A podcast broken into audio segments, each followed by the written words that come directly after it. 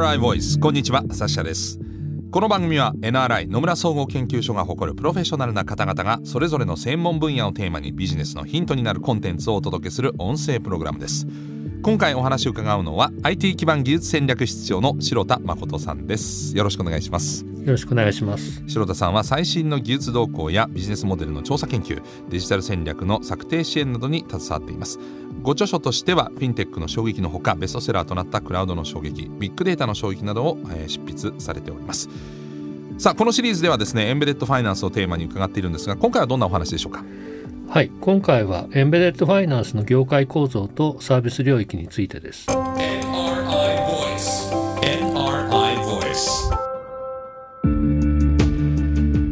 改めましてお話を伺っていくのは IT 基盤技術戦略室長の白田誠さんです。どうぞよろしくお願いします。よろしくお願いします。えー、さて前回はエンベデッドファイナンスってそもそもどういうものなのかそしてなんで今それが、えーまあ、盛り上がってるのか必要なのかというところも伺って、えー、非常に分かりやすかったんですが今回はそこからさらにより詳しい話に進めていければと思いますが、あのー、まずエンベデッドファイナンスの業界構造からそれに関わる人々っていうのはどのようになっているのかというところから伺っていきたいと思います。そうですね、えー、エンベデッドファイナンスの業界といいますのは非金融企業ライセンスホルダーそしてイネブラーという3社から成り立っています。はいまあ、非金融企業っていうのは、まあ、前回も出てきました金融企業以外の企業とですよね。そうですね、はい、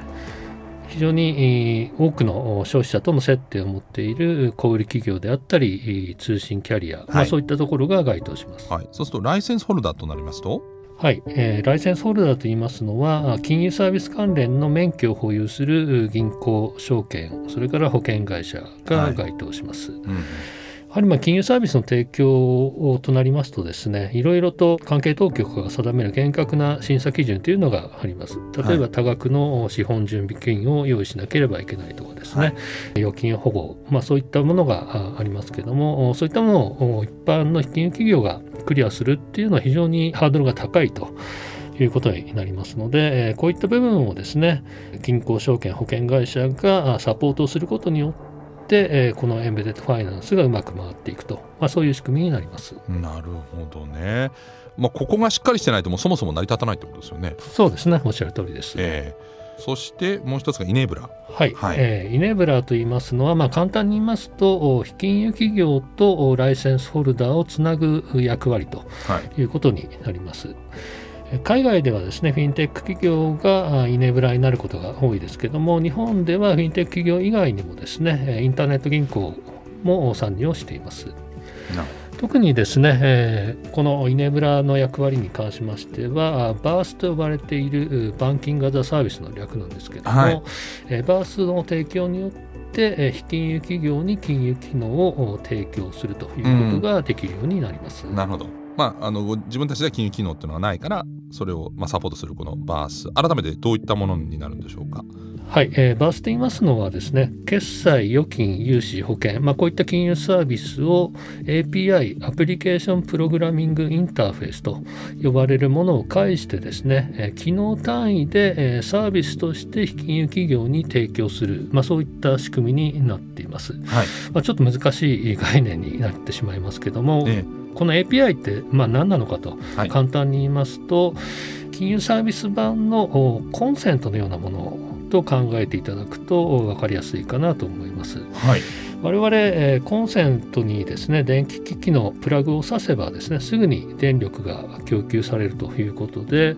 まあ、その裏側で、えー、分電盤がどういう仕組みになっているとか まあどういう経路で電力が、はい、通ってきてるかって、まあ、そんなこと全く意識しなくても使えているわけなんですけども、それと同じようにですね、えー、この API というものの使用さえ分かれば、まあ、コンセントの形状がどういうものか分かればよいと同じようなことで、はい API の使用さえ分かればですね必要な金融サービスがすぐに供給される、まあ、そういったイメージになります。そうすると我々がそのエンベデッドファイナンスの何かサービスを、まあ、消費者として利用する場合にこのバースに関してはあまり表に出てこないということですか？そうですね。あくまで、まあ、黒子としてこういったものが動いているということになります、うん、その領域としてはもともとあったようなサービスとしてオートローンみたいな話も前回ありましたけれども今そこから広がってるっていうのがエンベデッドファイナンスの一つの概念の違いだという話もありましたがどういった領域になるんでしょうか？そうですね。大きく分けて5つの領域があります、はい。えー、決済貸付、えー、保険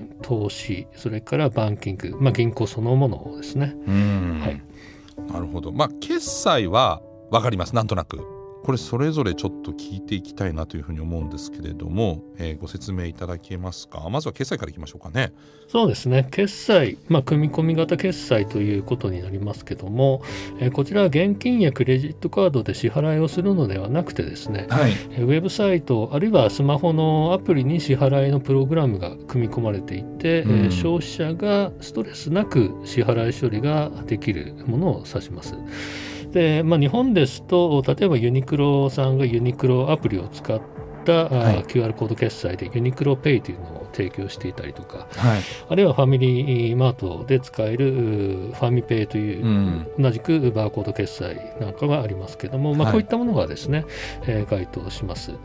でこの5つの領域の中ではこのエンベデッドペイメント組み込み型決済の市場規模というのが一番大きくて今後もですね拡大していくだろうというふうに見込まれています。なるほど。まあ、なんとかペイっていうのはね本当に身近になりました。で決済っていうのはお金を払って物を買うときに決済してそれをまあ後からまあ請求されたりなんかポイントの中から払ったりみたいなんだと思うんですけど貸付ってなると次のなんかイメージとしてはこれから何か買うために先に資金を得るみたいなイメージですけどこの辺はどうでしょう？そうですね。あのもちろんそういうものもあります。えー、前回ご紹介しました一般消費者向けの後払いサービスもありますし、まあ、それ以外にもですね、えー、前回の Amazon の時にご紹介した企業向けの融資のサービス、はい、まあ、こういったものも該当します。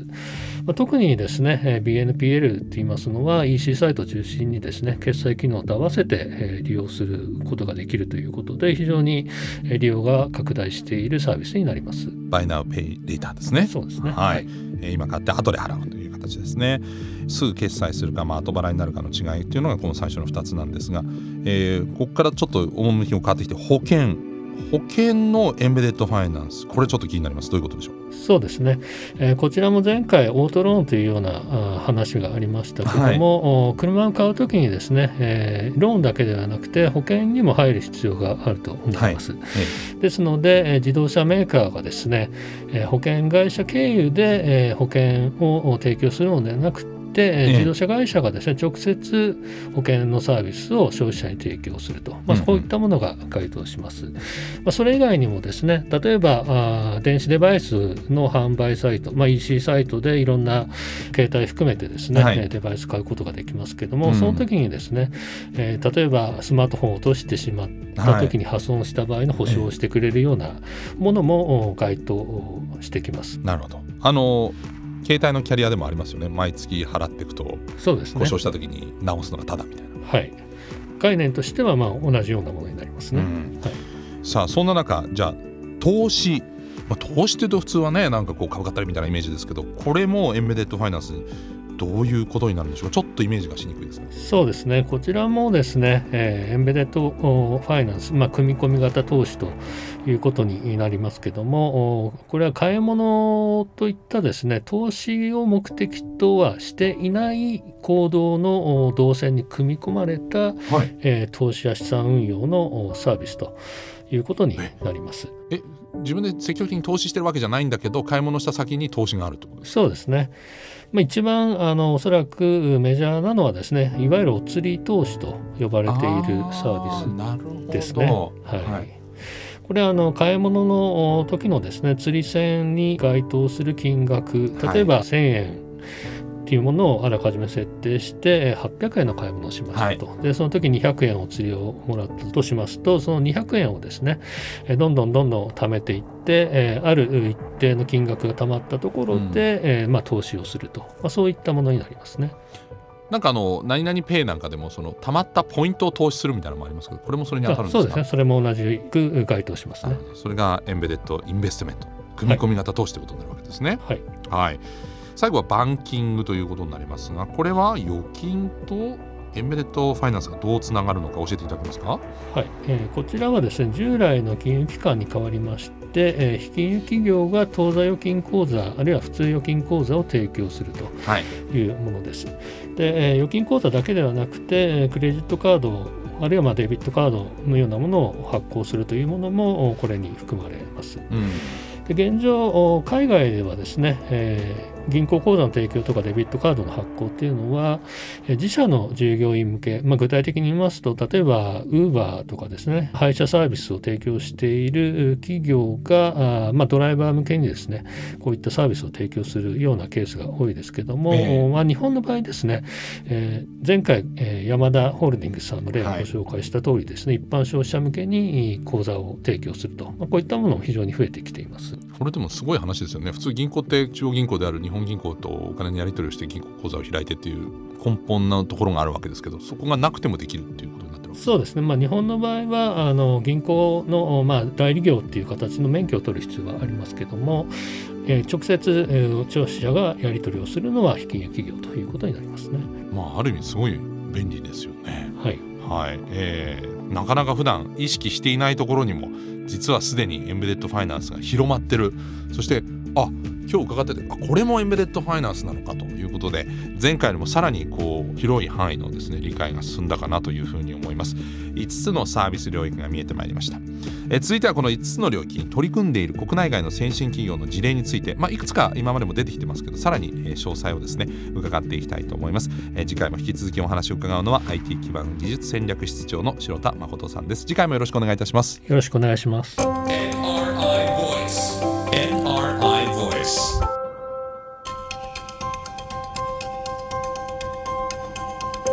NRI Voice この番組は Apple や Google などのポッドキャストのほか NRI のウェブサイト内からもお聞きいただけます。NRI Voice で検索をしてチェックしてください。引き続きエンベレットファイナンスこれをテーマに伺っていきます。ナビゲーターはサシャでした。